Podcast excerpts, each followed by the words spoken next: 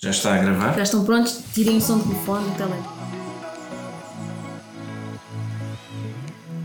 Bem-vindos ao quarto episódio do podcast do Atelier.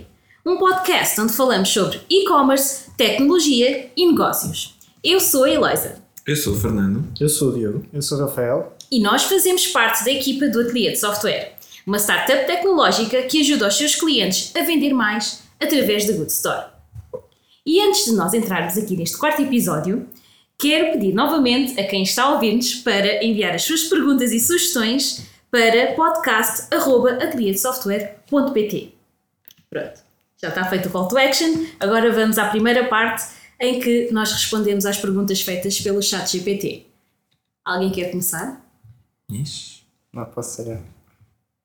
Ok. Quais são as maiores trends uh, de e-commerce atualmente? Uma que me vem à cabeça é o One Click Purchase da Amazon. É uma trend que apareceu quase há pouco tempo, relativamente pouco tempo. É uma trend. Podes pegar por aí também cenas que vês tipo únicas, ou únicas não, o contrário de único. Uma coisa que sim, recentemente apareceu muito. Ah, eu posso dizer uma coisa que tenha visto. Bom, recentemente, que aparentemente não é tão recente, tivemos hoje a discutir de manhã, foi que na PC Diga uh, temos agora a parte em que eles dão tipo a promoção do dia, aparentemente. Mas é tipo um pop-up, não é um pop-up, mas uma parte gigante logo na main page. E pelo menos eu nunca tinha notado, aparentemente já existia há bastante tempo. Eu acho que posso dizer que isso é aquilo que eu, que eu vejo de recente. Recente, ok. Por acaso estás a dizer isso e, e pronto, depois, vou falar sobre isso depois nas, nas notas e nas notícias, mas uma das coisas que, que está a acontecer ultimamente derivado a todas as, toda a dificuldade política e estabilidade económica é que as empresas estão a investir muito em publicidade. Portanto, aquilo que tu reparaste se calhar agora é que estão a fazer mesmo muito forcing das, das promoções para o consumidor começar a, a, comprar mais e a consumir mais. Portanto, pode ser por isso que tenhas sentido que é uma trend que está, que está a acontecer. É capaz. E também há outra trend que pronto, não é e-commerce, mas até acaba por ser, que é a da realidade aumentada. Não sei se lembram de vos ter mostrado aquele vídeo, Sim, sim. não sei se cheguei a mostrar, em que a pessoa é é uma loja em Nova York em que uh, de fora uh, nós conseguimos experimentar as coisas uh, com realidade aumentada, porque eles têm tipo um, um MUPI com uma câmera em que pronto, está a captar a nossa imagem e depois mapeia as coisas no nosso corpo. Isso acaba por ser uma coisa completamente diferente daquilo que nós estamos habituados e que certamente também vai impactar o e-commerce. Porque eu imagino, ok, temos aquilo no MUPI, naquela montra em Nova York um dia, provavelmente vamos ter também no telemóvel. Aliás, o TikTok, por exemplo, uh, já usa muito a realidade aumentada para aqueles vídeos e para aquelas os máscaras, efeitos. os efeitos todos. Portanto, disso para começar a ser aplicado também nas lojas online em que a pessoa chega e, e mapeia a sua cara, ou mapeia, tira uma foto ou, ou está a gravar a sua cara e consegue ver aquilo que como é que seria, sei lá, o acessório na sua cara, também já está mesmo muito próximo de acontecer, se é que não está já a acontecer. Eu sei que acho que na, na Ásia, acho que era na China mesmo, já estavam a tratar disso. Lembro-se de ter falado daquele, daquele vídeo que eu vi em que uh, era uma, tipo uma loja de cosmética uh, em que a pessoa sentava-se à frente do, do espelho e conseguia escolher a cor do batom. Uh, e pronto, para mim é importante que gosto de batom sem ter de passar o batom na, na pele, não é? Aquilo acaba por ser mais higiênico, acabam por poupar nas amostras e pronto, e o, e o, o, comprador ou a compradora percebe mais ou menos como é que aquilo vai ficar depois de, de adquirir o, o produto. Eu acho que vai. Essa parte de, da realidade aumentada vai ter muita, muito impacto, principalmente naquilo que sejam acessórios. Eu acho que na roupa não vai ter tanto. Não sei. Uh, porque quando tu experimentas a roupa, tu não queres só ver como é que fica aquela peça em ti, tu queres ver mesmo a questão do tamanho. E a não ser que a realidade aumentada consiga ser accurate o suficiente para tu conseguires experimentar o tamanho e ver como é que fica em ti, o que, se isso acontecer, vai ser ótimo porque consegues fazer as compras online também. Uh, mas pronto, se isso não acontecer, eu acho que vai ser muito mais a parte dos acessórios. Por exemplo, nós quando compramos os óculos, compramos na Paulette e Pois a é. Paulette permite ver como é que os óculos vão ficar, mais ou menos. Pois é, é verdade, nem me lembrei disso. Uh, nós compramos os óculos online e realmente uh, a gente liga a câmera e ele mapeia óculos, os óculos na nossa cara, então a gente consegue perceber mais ou menos como é que aquilo vai ficar. Claro, é como o Fernando estava a dizer, não é 100% fiável, pois quando chega à casa é que a gente vê se realmente ficou bem ou não, mas aí já é tarde. Sim, mas às vezes, o problema é o tamanho, não é? Porque às vezes o tamanho que, que os óculos parece que vão ter não é aquele que têm mesmo. Mas pronto, eles depois também têm as dimensões lá para ajudar isso tudo. Por isso é que eu estava a dizer que não sei se a roupa vai ser tão fácil de ser eh, usado, portanto, de se passar a usar realidade aumentada para isso. Ok, por acaso eu no outro dia estava num site de uma empresa com, com a qual, uh, para a qual enviei e-mails e eles até tinham uma modelação em que era tipo um. Era tipo uma pessoa, não era uma pessoa, mas era tipo um manequim que se estava a mexer e que e tinha tipo uma, uma veste. Então dava para ver o, o quão fluido iria ficar aquela veste. Uh, acho que já é capaz de existir já algum tipo de tecnologia que, que, que caminhe para aí, mas pronto, isso. Sim. Não Mas sei. tinha que ser para cada pessoa. Sim, eu acho que o que vai acontecer é realidade aumentada na roupa vai ser usada. Se calhar não é tanto aumentada, é essa questão dos manequins para ver as combinações, ou seja, ver se estas calças ficam bem com esta camisa e a pessoa poder decidir se quer comprar esse conjunto ou não. E depois a parte dos tamanhos vai ser como algumas marcas fazem. Eu acho que, por exemplo, a Skechers faz isso, em que eles vão recolhendo o feedback dos utilizadores e depois fazem perguntas tipo qual é que é o teu tamanho, de- o tamanho que normalmente usas e não sei o que. Eles dizem, tá, se tu gostas que fique mais justo, escolhe este tamanho, tipo com 80% de certeza. E depois eles também te vão perguntar como é que ficou e isso vai continuar a alimentar. O algoritmo, sim. Não me lembro qual era a loja, mas havia uma loja no Colombo que eu tinha ido uma vez com os meus colegas e eles tinham lá, acho que era quatro manequins e tinham quatro tablets a apontar para os manequins. Os manequins tinham só neste caso uma t-shirt eh, e se fôssemos pôr à frente, essa t-shirt basicamente ia ficar no formato do nosso corpo, nessa parte aí de, que estavam a falar. Interessante. Só que isso já foi há um tempo atrás, lembro que regressei lá e já não tinha mais. Não sei. Sim, eles vão fazendo testes para ver o quanto as pessoas vão ou não interagir, mas isso, é, isso era bastante interessante ver. E tu, Diogo, alguma experiência assim diferente? Não que me lembro. Não te lembres? ok. Tá bom. Então, obrigada, Rafael, e obrigada a todos. Segunda pergunta. Mas Mas. eu acho que pode vir aí uma nova tendência, agora que o chat GPT e essas coisas todas passam a ter acesso à internet, de nós podermos fazer as compras pelo chat GPT. Não estou a dizer que já existe, estou a dizer que pode vir a existir. Alguém pode vir a trabalhar nisso. Ou que alguém pode vir a trabalhar nisso, porque, por exemplo, a Microsoft anunciou, anunciou esta semana que o Windows vai ter tipo um companion, vai ser tipo o ChatGPT, mas eles vão dar outro nome, em que a gente pode dizer: Ah, não gosto, está muita luz, e ele muda tudo para Dark Mode. É, é fixe. Coisas dessas. Só ter uma inteligência artificial a comprar coisas por nós também pode ser perigoso. Sim, claro, mas isso vai ser sempre perigoso, não é? Acho que no Depende da final, interpretação dele. no final quem paga és tu, né? Então, por isso é, por isso é vai, vai ter de passar por ti até lá. Está bem, mas imagina que é tipo os one click purchase. Tu falas com ele, ah, gostava Já bem de ter uma t-shirt vermelha. A comprar três t-shirts vermelhas. Pois, isso era É perigoso. preciso qualquer coisinha a controlar isso. Tem que haver depois algum tipo de confirmação para garantir que foi mesmo a pessoa que pediu aquilo e não foi Alguém sintetizar a voz da pessoa. Sim, isso agora. E agora falaste na sintetização de voz. Acho que é o Photoshop, portanto a Adobe está agora a criar eh, cenas maradas também com inteligência artificial em que eles basicamente tu consegues aumentar aquilo que está à volta de uma imagem. Ou seja, tu tiras uma Sim. foto e depois tu aumentas o tamanho e ele preenche o que faltar. É espetacular. e consegues tipo editar imagens do estilo quero tirar Tô- imagina, estás num estádio de futebol e tiraste uma selfie e queres tirar as pessoas que estão atrás de ti. E tu selecionas e aquilo tipo apaga as pessoas e preenches com bancos.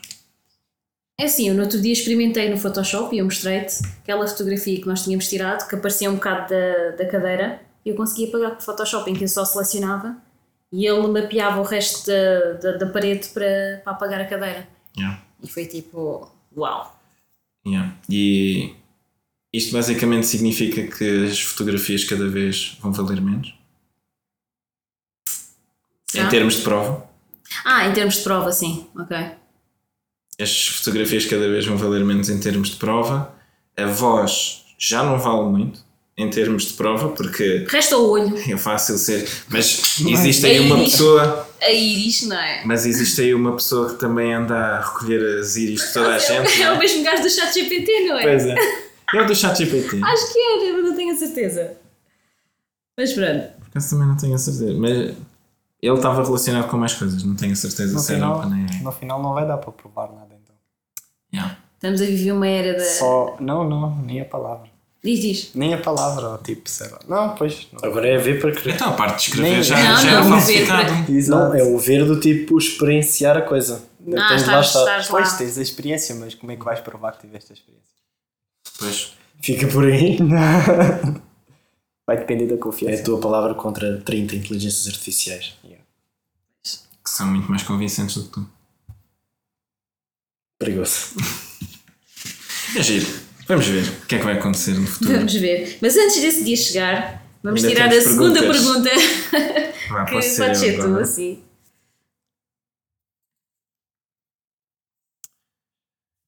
Ok. Quais são alguns dos maiores desafios que as empresas de e-commerce enfrentam hoje em dia?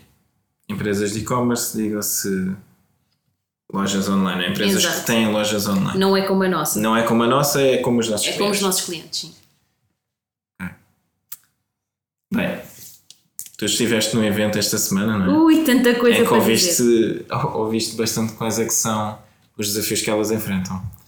Eu acho que no e-commerce uma das, uma das dificuldades que as empresas enfrentam sempre é como é que elas se diferenciam.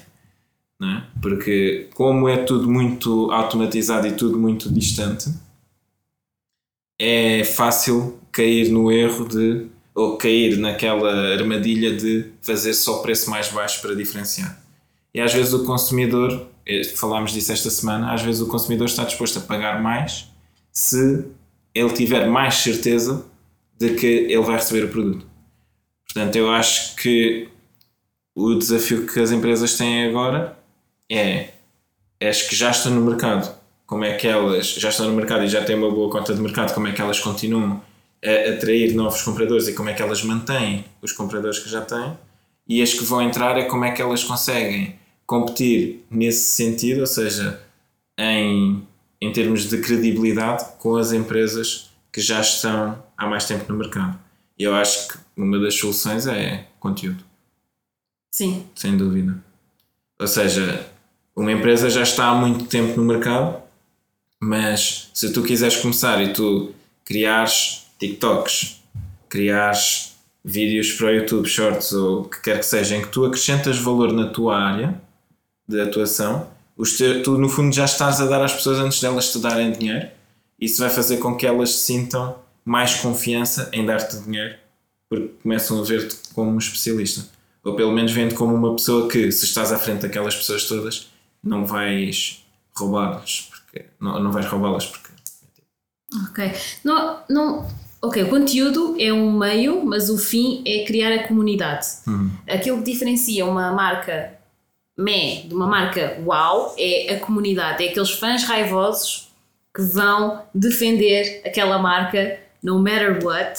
E são esses fãs que também fazem com que a marca cresça e começam a, digamos, evangelizar a marca aos seus amigos, aos seus colegas, até aos seus inimigos, o que seja, porque são pessoas que realmente estão apaixonadas por aquela marca. E sim, como o Fernando disse, estão a dar valor e fazem com que as pessoas sigam e sintam que fazem parte do, do caminho dessas marcas, pronto.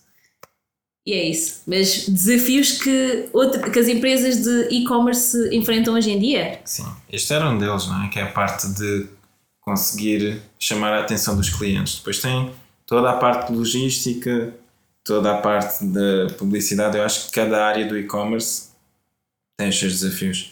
Desde a aquisição do, do cliente, em que é o que nós já falámos, até à parte de conseguir, quando a pessoa já entrou no site, conseguir que aquela visita se converta num cliente.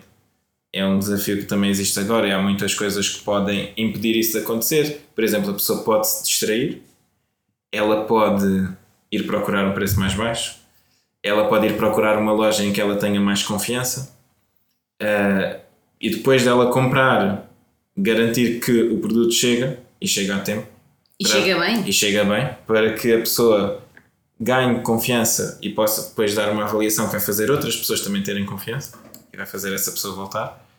Eu acho que tudo isto são os desafios não é? de uma empresa de, que está a operar no mundo do e-commerce. Eu, quando ouvi a pergunta, eh, as primeiras coisas que eu pensei foi aquilo que o Fernando falou: é o destaque e a confiança. Acho que de, toda, de, todas, de todos os desafios, acho que é o único que se consegue aplicar a todos os campos, que é ter, eh, ter o destaque do tipo: esta loja chama mais a atenção, ou tem melhor qualidade, ou tem mais variedade, e depois é o, a segurança e confiança de que eu vou ter e as coisas vêm como, como é suposto. Por acaso tinha uma pergunta não feita pelo ChatGPT para o Diogo. O que é que era preciso a outra loja fazer para tu escolheres comprar nessa loja e não na PC Diga? Ah, acho que é o, o preço e ter uma loja em Sintra. Ok. Então, mas diz a Global Data. Sim, mas preço. Ah, Preço e variedade. ok. Então a Global Data só não tem o teu dinheiro porque eles são mais caros, E no não- geral, do que a E não tem certas. E não tem tanta variedade. E a Nanochip? Nem conheço. Pronto, Ok. a Nanochip é a Lima e Martins. Ok. Nanochip, Diogo, Diogo, Nanochip. ok. Então, não sei se alguém quer acrescentar mais alguma coisa. Não? Não? You sure? Ok. Então, é o Diogo. Fica sempre para o fim. Sim. Quais é que são as qualidades mais importantes para um, para um empreendedor com sucesso? A successful entrepreneur. Ok.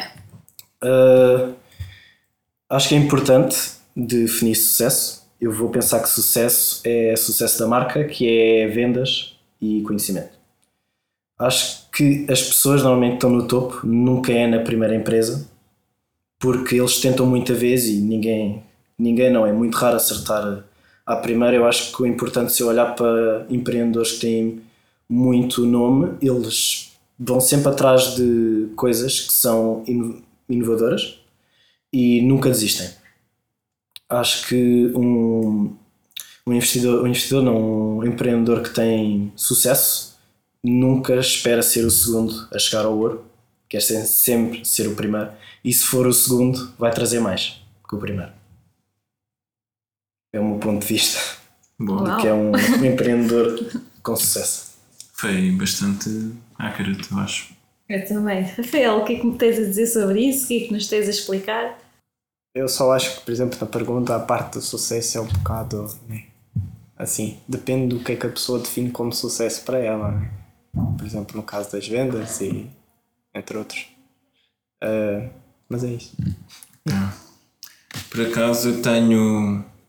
Houve uma coisa que nós vimos. Foste tu que mostraste ah, hoje, que é o empreendedor tem que ser um otimista quase irrealista.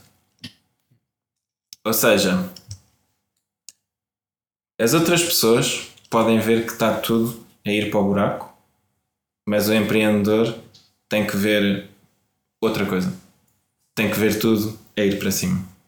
Ou seja, é uma pessoa que, quando as coisas ficam difíceis, ela encontra coisas para ela se segurar para manter o otimismo e é esse otimismo que vai fazer a pessoa dar a volta.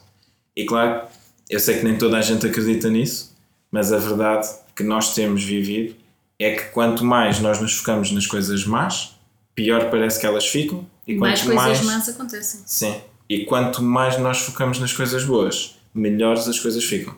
Portanto, se é placebo ou se é realidade, não sei, mas fica a dica. É.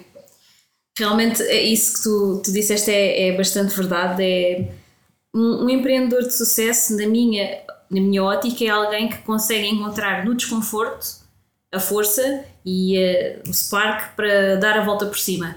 Não só por ele, mas também pelas pessoas que estão à volta dele. É uma pessoa que consegue motivar a sua equipa, é uma pessoa que consegue olhar para o problema e dizer: pá, bora, vamos com toda a força, vamos usar todo, todo o nosso arsenal de inteligência, de capacidade e vamos ultrapassar estas dificuldades. E acho que sim, hum, isso é o sucesso. O sucesso é está tudo a correr mal, mas eu vou continuar e eventualmente vou dar a volta. E quando se dá a volta, é cá um, uma, um pico de dopamina E da adrenalina. e de adrenalina. É muito bom, é mesmo muito bom. Portanto, E ainda existe outra coisa, não é? Que às vezes as pessoas passam muito tempo a pensar naquilo de ah, quando eu tiver aquela coisa, ou quando eu atingir aquele resultado, ou quando eu conseguir a pessoa X, ou quando não sei o que, eu vou ser feliz.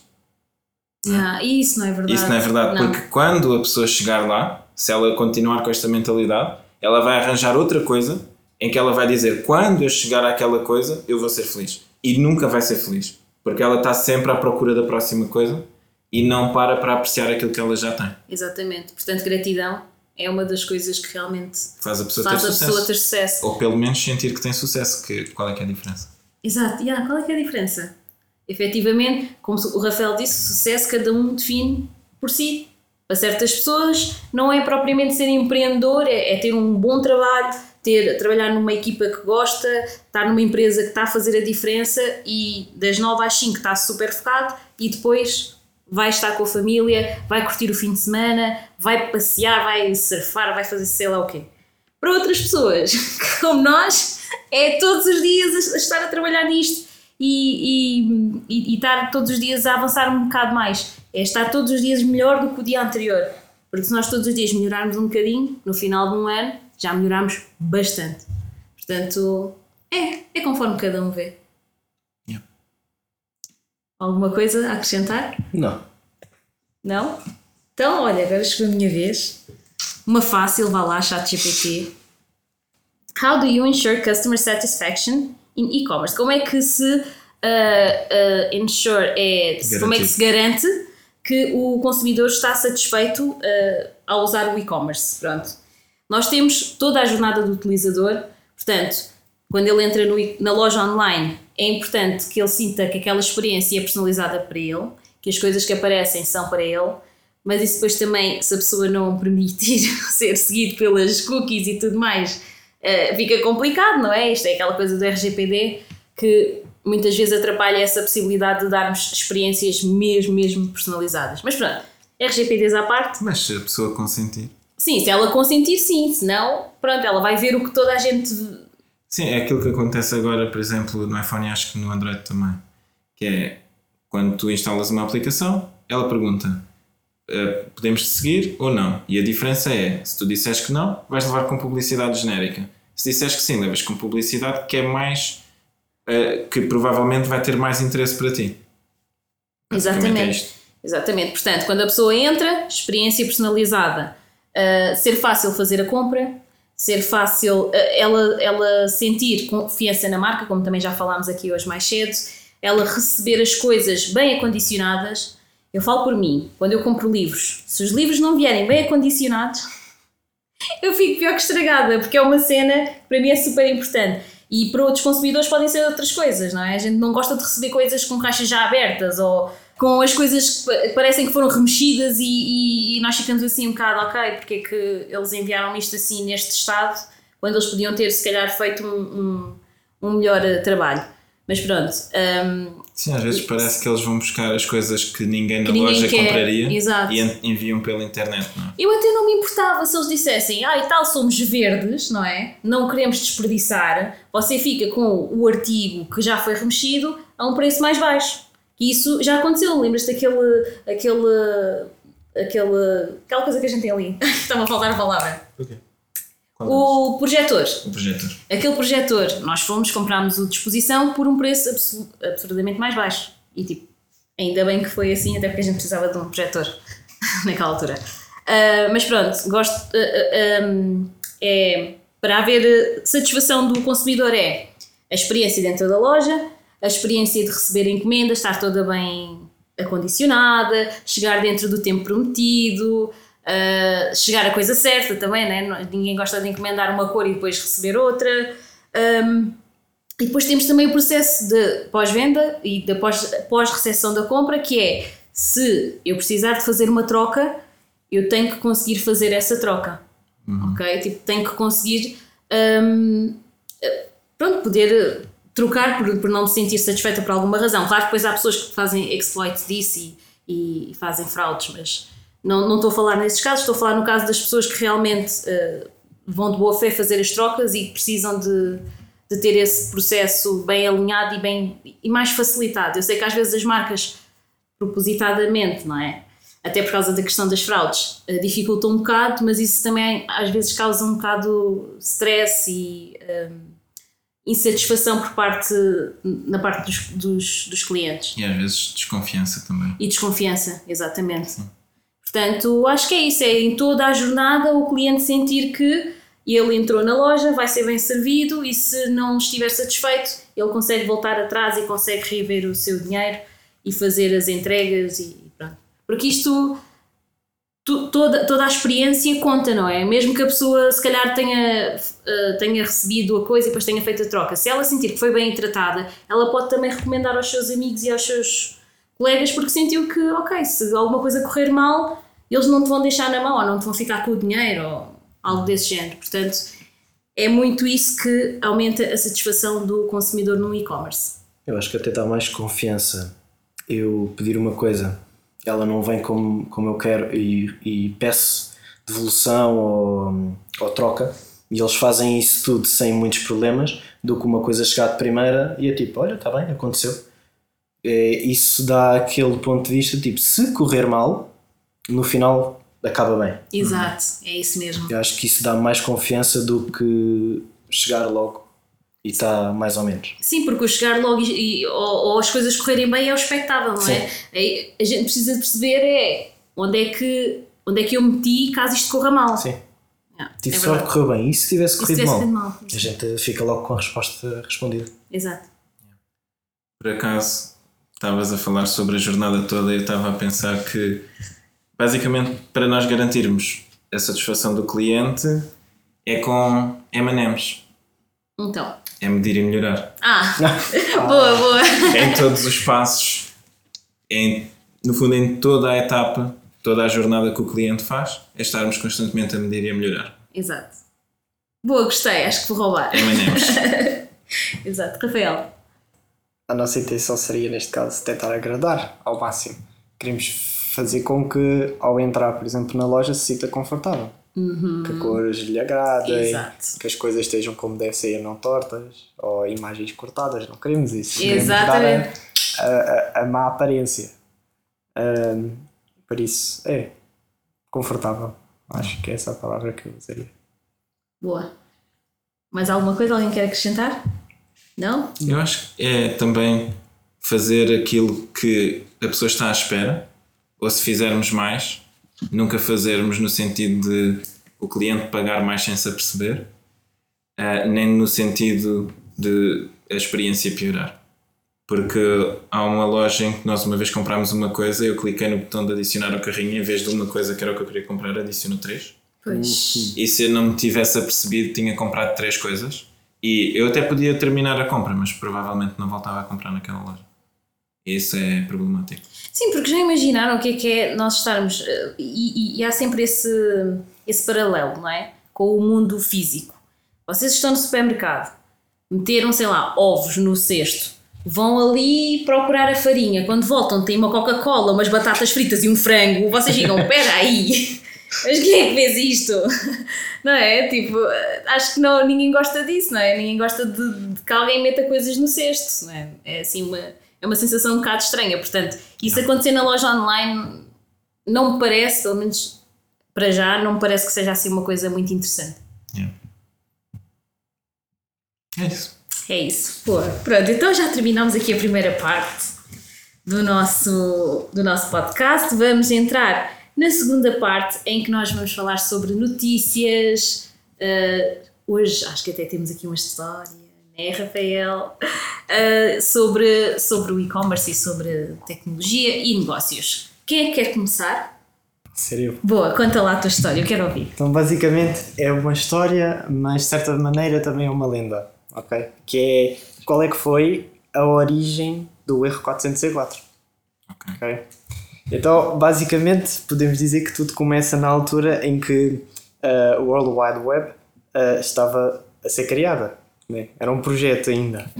E dizem que supostamente uh, havia um prédio, ok? Tínhamos um prédio em que havia uma sala no quarto andar, que era a sala 404, que era basicamente onde ficava a base de dados uh, da World Wide Web.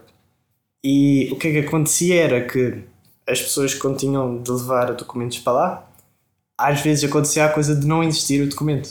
Aí era aquela situação de, né, na sala 404, not found, por exemplo. E eu, ach- eu, eu encontrei isso, eu achei curioso, digo, ok, é interessante. E de certa maneira também é ah, uma maneira de podermos interpretar ou entender o que é que o erro, o significado dele. Interessante. Será que esse foi o primeiro erro a surgir? O primeiro código? Acho que não. Não é? Não, acho que não, mas acho que em código, tipo, ser o, o erro 404 é tipo aquele erro mais comum que nós vemos no dia a dia, ah, mas não acho que tenha sido o primeiro. Ok. Quando deve ter surgido a cena, precisamos de um erro para não encontrar coisas. Então vamos pôr aquela sala em que ninguém encontra nada. ninguém encontra- exato. Então, basicamente, a ideia é que o erro não é que o código significa aquilo, é que o código e a mensagem de erro é uma frase. Não é? Que é tipo 404, not Exato. found. Na, For- for sala, not found. na sala 404 não foi encontrado o documento X, por exemplo. Vai ser muito fixe. Então, acho que o, aquele que diz que não é uma. Tipo, Not a tipo, teapot. Sim, I'm not a tipo, É é o o 418, não. acho que Sim. é 18. Então, isso era na sala 418, se calhar. Não havia chave. Não havia Não Não havia chá. Não sei, mas por acaso é interessante. É interessante essa, essa, essas curiosidades. É como a história do bug. Sim, do bug do. Queres contar? Já agora? Pá, eu não, não me lembro da história com muito pormenor, mas basicamente a primeira vez quando se cunhou o termo bug é porque o, o computador não estava a funcionar como era suposto e depois das pessoas irem à procura e tentarem perceber qual era o problema, perceberam que era um inseto que estava dentro do computador que estava a impedir, portanto, Das coisas funcionarem. Exatamente. Ou seja, ou estava a fazer a corrente passar sempre, ou estava a fazer a corrente não passar. Porque basicamente o computador é uma série de circuitos elétricos em que os, portanto, a eletricidade está a andar para lá e está a fazer coisas, não é? Portanto, se houver um inseto lá que impede a eletricidade de passar, ou que faz com que ela passe sempre e não apenas às vezes, altera logo o comportamento. Claro. É o verdadeiro bug. É verdadeiro. E era mesmo um bug. Era mesmo um bug. Claro que agora já não é assim que se programa, não é? Já não se programa a pensar nessas coisas. Nem se tenta fazer debug dessa maneira. Nem se tenta fazer debug Ah, já imaginaram? Se bem que às vezes reiniciar ainda funciona. Por incrível que É pareça. verdade. Então, quem agora quer contar a próxima notícia ou a história? Posso ir com a minha. Vou começar por eh, dar um pequeno contexto. O Spotify, o Spotify AI DJ é uma inteligência artificial que nos dá músicas quando a gente está no- na página dele. E ele é treinado com a voz de uma pessoa, ou seja, dá mesmo para falar com, com aquela inteligência artificial e ela responde em texto. E a voz que foi usada para treinar a inteligência artificial é de um host de um podcast.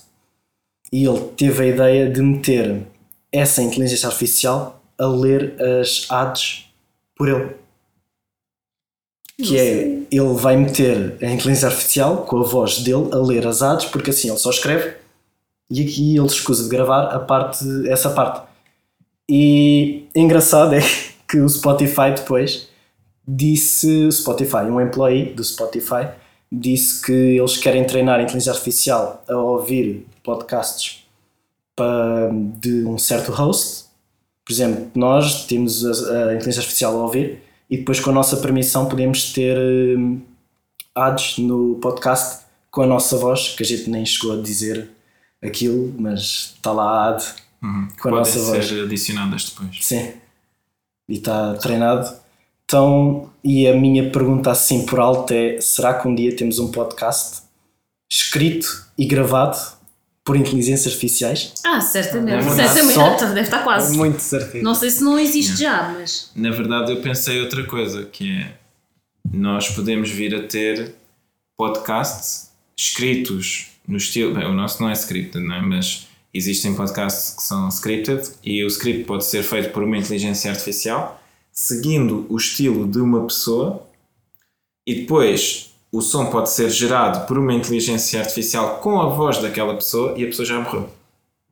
Ah, Ou seja, a pessoa pode continuar a ter conteúdo que parece que foi ela que fez, mas na verdade ela já não está viva. Sim, mas isso é a mesma lógica do, daquela caverna onde o super-homem ia falar com o pai, não é? Sim. E, e a, a lógica do Simba quando vê o Mufasa nas nuvens. Uhum. Nós estamos a caminhar para aí, não estou a dizer das nuvens, hoje não essas nuvens, só se for a cloud, onde a gente eh, armazena informação, mas hum, isto é, é só mais uma forma de nos tornarmos imortais, não é? Sim. É de repente os nossos bisnetos e, e toda a descendência terem acesso à nossa voz e, e perceber como é que nós pensávamos, porque se a inteligência artificial conseguir fazer reverse engineering daquilo que nós pensamos, pelos posts no- nas redes sociais, pelo podcast, pelas coisas todas que nós fomos eh, produzindo ao longo da vida, seja documentos, seja, seja o que for, vídeos, isso é, é espetacular. Eu, por acaso, eu pessoalmente gostaria imenso de ter esse tipo de informação sobre os meus antepassados. Eu também. Gostava imenso, há certas perguntas que eu gostaria imenso de fazer. Mas existe também um perigo e por isso é que já começa a haver eh, algum interesse da parte das instituições, eh, pelo menos as norte-americanas e as europeias, de começar a, a regulamentar a inteligência artificial, porque imaginem que a inteligência artificial neste momento já consegue criar vídeo em que parece que uma pessoa disse uma coisa, Uhum. não é? mexe os lábios e etc. Já consegue criar voz, já consegue criar texto. Imaginem o que é que é vocês receberem publicidade em que em vez de um ator que vocês não conhecem de lado nenhum, é o vosso avô. Ui, A dizer para vocês comprarem aquilo. pois. O quão mais vocês vão estar dispostos a comprar por causa de verem o vosso avô fazer aquilo e no fundo o nosso cérebro não está assim tão preparado para distinguir uma coisa que é real de uma coisa que é falsa, neste sentido. Ou seja, a gente vai ver, nós sabemos que ele já não está cá, mas era ele, eu vi. Sim, é a autoridade, não é? Tipo, a autoridade máxima são os teus, são os teus pais, os teus avós, a malta Os teus antepassados. os teus antepassados. E se tu vês eles a dizerem, ah, usa não sei o quê, toma calcitrino. E tu dizes, uau, ah, se calhar vou tomar, não sei. Se eu tivesse seja- tomado calcitrino, tinha durado mais anos. Yeah, isso era. Tenso. Ih, Isso era mesmo mau. Ei, Isso era mesmo muito mau. Isto eu acho que eu não comprava mais. Eu fugia era da internet. Não, mas isto, pronto, é. Não sei, pode Pois, esse é, esse é o lado mau. Este é o perigo, não é? Esse é o lado mau da coisa. Porque no fundo, o que é que o, a- o lado do advertising está sempre a tentar fazer? Aumentar o, a taxa de conversão entre as pessoas que veem e as pessoas que compram, não é? Se tu tiveres uma ferramenta dessas, isso é super poderoso, mas será que isso é moral? Pois. A questão aqui nem é se é legal ou não, é isso, é será moral. que isso é moral? Pois. Tu estás a usar uma pessoa que não te deu autorização, é? Uhum. até porque acho que o, aquilo que tu fazes em vida, tipo os direitos de autor, vídeos e etc., se eu não me engano, termina quando tu morres. Eu não tenho certeza, realmente eu não tenho certeza. Mas exi- existe alguma coisa sobre de quem é que são esses dados e por isso é que começa a ser importante o que nós falamos, acho que foi no último podcast, sobre o testamento digital. Pois. Quem é que tem o direito de usar a, A tua tua informação, informação. digital? Isto é muito tenso. E nós, nós estamos a assistir a toda esta transformação na sociedade. O último ano o, a tecnologia avançou imenso. Comparado com o que estava a avançar, se calhar, comparado com o que avançou entre 2010 e 2020, de 2020 até 2023, isto já levou uma volta que acho que nem ninguém estava à espera. Uh, Não digo ninguém. Há sempre alguém que já estava à espera, mas a maior parte de Há nós não estava à alguém espera. que não é? já estava a planear isso, não é? Sim, porque aquilo que eu penso é: nós tivemos no final dos anos 90, início dos anos 2000, a parte da internet começar a ser massificada, né? estar disponível para toda a gente. Depois, ali entre 2007, acho que foi 2007 e 2010, 11, foi a parte dos smartphones, em que de repente o computador pessoal não era. está no bolso, não é? Exatamente, não era apenas pessoal no sentido de cada pessoa tem um, ou cada família tem um, era mesmo cada pessoa tem um e está sempre contigo. E basicamente desde 2010 até agora foram aparecendo coisas, tipo a realidade aumentada foi-se falando, foi-se falando de inteligência E, artificial. e o social media, não é? As o redes social media também veio sociais. mudar a forma como as pessoas interagem. Sim, mas foi, no fundo foi. eh, Eu, mais linear. Sim, parece-me que de 2010 a 2020 foram surgindo muitas coisas, mas nada teve a tração que a inteligência artificial está a ter agora. Não é? Porque, no fundo, aquilo que acontece é: claro, eu posso chegar ao ChatGPT, faço uma pergunta, ele não percebe o que eu estou a dizer. Eu peço-lhe para ele fazer uma coisa e ele não percebe o que é que eu estou a dizer. Ou ele gera informação que não é verdadeira, mas a verdade é que parece que é verdadeira e parece que ele está a perceber o que eu estou a dizer e só se eu ler com atenção é que me percebe que não. E no fundo, isto a mesma coisa pode acontecer para publicidades, não é? Para publicidades que são feitas, faladas e isso tudo como se fosse um ano passado tempo. Isso é assustador. Mas ao mesmo tempo, imagina, isto também abre a porta àquela situação que nós vimos num documentário no Netflix em que tu podes, no limite, guardar as memórias da pessoa num sítio onde ela foi enterrada, por exemplo, e quando tu vais lá visitar, tu consegues falar com o holograma da pessoa. E parece que estás mesmo a falar com a pessoa depois dela já ter morrido. E isso também, pá, não sei. É interessante. Isso é interessante. A questão é depois conseguirmos garantir que isso é mesmo só o que é e não é eh, entidades a tentar fazer com que tu mudes Manipular. fazer com sim manipular fazer com que tu mudes de opinião relativamente a alguma ideologia que tu tens ou que tu mudes de opinião relativamente a algum produto que existe ou alguma empresa ou algum governo algum país ou quer que seja porque depois isto entra muito na parte da manipulação e se calhar é por aí que o Chaos GPT vai, Vai entrar. vai entrar, não sei. Mas pronto, podemos mudar de assunto. Eu acho que é melhor. Quem quer agora partilhar a sua ou as suas notícias? Já só falamos nós, Pode ser. já só faltamos nós, sim. Uh, por acaso, aquilo que eu tinha era é uma notícia relacionada com o que nós estávamos a falar agora, mas a OpenAI, portanto, criadora do ChatGPT, uh, ameaçou deixar a Europa se a regulação europeia para a inteligência artificial for muito estrita e eles não conseguirem cumprir. O que é que isso quer dizer? Uh, basicamente já existe um primeiro draft desta regulamentação uh, e o primeiro draft está muito fechado, ou seja, é muito difícil de cumprir as regras e eles já disseram, uh, a OpenAI já disse isso. Em princípio, o que se está a falar é que até ser aprovada a versão final, muitas dessas regras que são muito fechadas vão ser levantadas, vão ser tiradas. Mas se não forem, existe o potencial de nós deixarmos de ter chat GPT na Europa. E quando eu digo chat GPT, acaba por ser também todas as outras coisas semelhantes ao chat GPT, não é? Porque ele não está sozinho e se o chat GPT não consegue cumprir, dificilmente as outras vão conseguir cumprir. Portanto, não sei, qual é, que é a vossa opinião sobre isto? É tipo o caso do TikTok nos Estados Unidos, é quase isso. É o mesmo caminho, não é? Eles disseram que se não conseguissem cumprir, saíam da Europa. Uhum. Isso é tipo eu dizer que eh, se eu chumbar no exame para a faculdade, eu não vou à faculdade.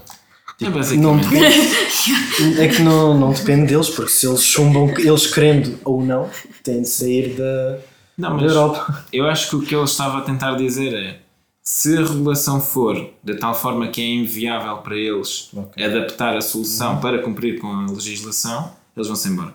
Não vão dar-se esse esforço. É basicamente isso que eles E a estão a dizer. Europa é conhecida por pegar nessas coisas e pôr uns, uns cadeados assim um bocado fortes, né?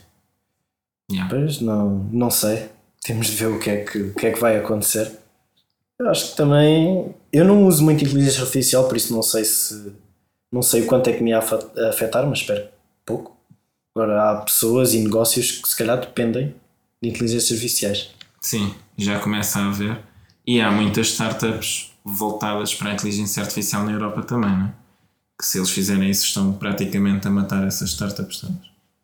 Isso é aquela coisa que as pessoas, quando, quando lançam um negócio, têm ah, certas coisas que elas conseguem controlar, não é?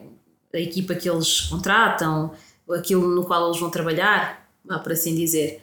Ah, mas depois há outros fatores externos que eles não conseguem controlar. A política. Certas coisas políticas podem fazer com que a empresa deixe de ser viável. Sim. E então, pronto, é o risco que as pessoas que estão neste mundo como nós, das startups e, de- e do empreendedorismo, correm, mas pronto, faz parte, faz parte do jogo.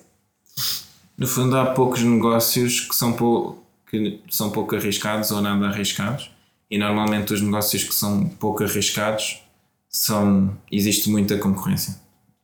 Por exemplo, fazer pão. Qual é o risco? E também não há assim um teto muito alto. Pois Já, eles chegam ao ponto alto deles muito mais rápido que uma que tenha risco. Sim. Claro. Sim, quanto maior, quanto mais arrisco, mais, mais petisco, não é? É, quem não arrisca, não petisca. Quem não arrisca, não petisca. Então, eh, se- não sei se vão acrescentar mais alguma coisa, a, se tu vais acrescentar. Não, não, já, já falei. Então, agora, eh, vocês já foram, entretanto, levantando o véu, mas eu ontem participei na terceira edição, eh, fui assistir à terceira edição do e-Payments Day aqui em Portugal, ali em Lisboa, eh, e queria partilhar convosco três das principais coisas que trouxe desse evento, porque falou-se de imensas coisas sobre os pagamentos e sobre os desafios que as empresas enfrentam. Então, se calhar começa aqui pelo primeiro, que é o Buy Now, Pay Later. Faz com que haja mais conversões de clientes nas lojas online. Isto porque ah, as pessoas muitas vezes precisam de comprar certas coisas. Imaginem, ah, o vosso frigorífico estraga e vocês não têm imediatamente 1000 euros ou 500 euros disponíveis. Então, vocês com o Buy Now, Pay Later conseguem ah, comprar agora porque precisam e não querem deixar aquela comida estragar um, uh, trazem o, micro- o frigorífico para casa e depois vão pagando às prestações uh, esse, essa compra. Essa é uma das trends e creio que em Portugal também vai cada vez mais crescer, porque a realidade económica deste país é que as pessoas não têm assim tanto à vontade, tanta liberdade financeira.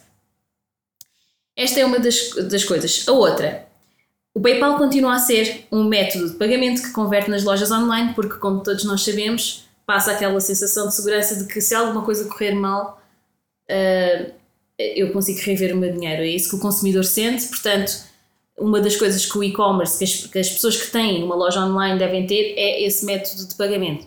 Claro, é chato no sentido de cobrar algumas fees um bocado elevadas, mas vai valer a pena porque faz com que mais pessoas convertam, mais pessoas se tornem clientes da loja online. Pronto. E a terceira é que o MBWay está cada vez mais a tornar-se um método de pagamento popular. E porquê? Porque é fácil de utilizar. Portanto, aqui nós vemos que a segurança é importante, a conveniência é importante, a conveniência no sentido de compra agora, pago depois, mas também facilidade de utilização, do quão rapidamente eu consigo fazer aquele pagamento. Porquê é que é importante? Há uma coisa que é um grande desafio do e-commerce ou das pessoas que têm lojas online, que é o, e falámos, eh, falaram sobre isso ontem, que é o tempo de reflex- reflexão. E o que é que é isso? A pessoa faz a compra, se ela tiver muito tempo entre fazer o checkout e fazer o pagamento, que é o que acontece, por exemplo, com as referências multibanco, a pessoa pode começar a pensar: epá, se calhar, se calhar não compro, se calhar há outras coisas mais importantes. E o e-commerce, as lojas online, vivem muito da compra de impulso. Portanto, o MBWay faz com que tu clicas, mete e pumba, já, o dinheiro já saiu, tu nem sentiste, porque foi muito rápido, muito fácil, e isso faz com que pronto, o cliente já, já comprou, já, já pagou, ele vai, ele vai seguir com a sua vida e o dinheiro já está, ou a transação já foi feita, portanto, um, isso facilita bastante aos vendedores uh, na conversão de clientes no momento do checkout. Uh, e pronto, e é isso. Isto sobre os métodos de pagamento, falei destes, destes três, mas uh, lá falou-se sobre outros também. Mas pronto, estes são talvez os três que eu vejo também como trends no e-commerce uh, que já estão a acontecer agora e que vão continuar a aumentar no futuro. Alguém tem alguma coisa a acrescentar? Uh, não sei. Eu acho que a questão do PayPal cobrar comissões elevadas é porque o PayPal não é apenas um processador de pagamentos, não é? Aquilo, no fundo, tu podes criar uma conta, podes enviar dinheiro para outras pessoas internacionalmente uh, e isso também tem pronto, algumas, alguns custos associados e existe a questão de eles terem que ter uma equipa por causa do que eles oferecem de tu poderes reclamar eles têm que ter uma equipa de suporte que vai verificar quem é que tem razão, quem é que não tem, o dinheiro vai para onde e isso faz com que a taxa deles também tenha que ser mais alta por causa disso, não é? Porque os outros métodos que eu saiba não têm isso e é por isso que o PayPal é tão bom do ponto de vista do comprador. Existem pessoas que se o site não aceitar PayPal elas nem compram. Pois. Portanto, é uma das, uma das opções que as pessoas devem ter na sua loja online. Rafael, Diogo, alguma coisa a acrescentar? Eu sei acrescentar é na parte do, do MBWay, porque eu quando faço compras online uso muito, uso mais os cartões. Faço um cartão de, de MBWay para certas compras, tipo pagamentos recorrentes, tipo Spotify, um, e é muito mais fácil saber eh, de onde, de onde é que eles tiram, por exemplo, nisso dos pagamentos recorrentes, é muito mais fácil pagar também com o QR Code. Está feito, ou então só com o número de telefone. Escuso estar a preencher transferências, ou então quando é para passar, um, passar dinheiro por números de telefone. É, esquecer completamente as referências. É que as pessoas depois ainda ficam 5 minutos, olha, escrevi os números como deve ser, uhum. o montante está correto. Uhum. Por isso é que o Spotify, o Spotify, o MBA ajuda, ajuda muito. É muito mais prático do que as outras alternativas. É verdade. Rafael. É isso. É isso que ele falou. Ok. Se eu fosse Vocês... falar também era pelo MBA. Dá mais jeito. Mais fácil. Vocês já fizeram compras online com o MBA? No sentido em que vocês metem o vosso número, recebem a notificação Sim. e depois já têm que aprovar. Ah, isso não. Eu já, eu não. Mas implementaste isso na Goodstone? É, é, uma, é diferente. Estiveste a fazer aqueles testes todos. Pois tive, pois tive. É. Fizeste muitas compras, a tua mãe até ficou preocupada. yeah. Mas é. É bom, nós já temos MBA na Good Store. Yeah. Um, ok, então se não há assim mais nada a acrescentar, Quero agradecer a vossa participação, mas antes disso, voltar a pedir aqui ao nosso público para enviar as suas perguntas e sugestões para o nosso e-mail podcast.atelierdesoftware.pt. Nós queremos saber a vossa opinião, queremos ouvir as vossas perguntas para poder também responder, se tiverem alguma dúvida sobre aquilo que nós falámos. Pronto, fiquem à vontade e enviem e-mails para nós. Um, e agora sim, obrigada, meus camaradas, pela vossa participação voluntariamente forçada. é sempre a mesma piada, já já estou a ficar tipo mom joke, estás a ver? Uh, e a todos os que nos estão a ouvir, obrigada por estarem desse lado. E até à próxima.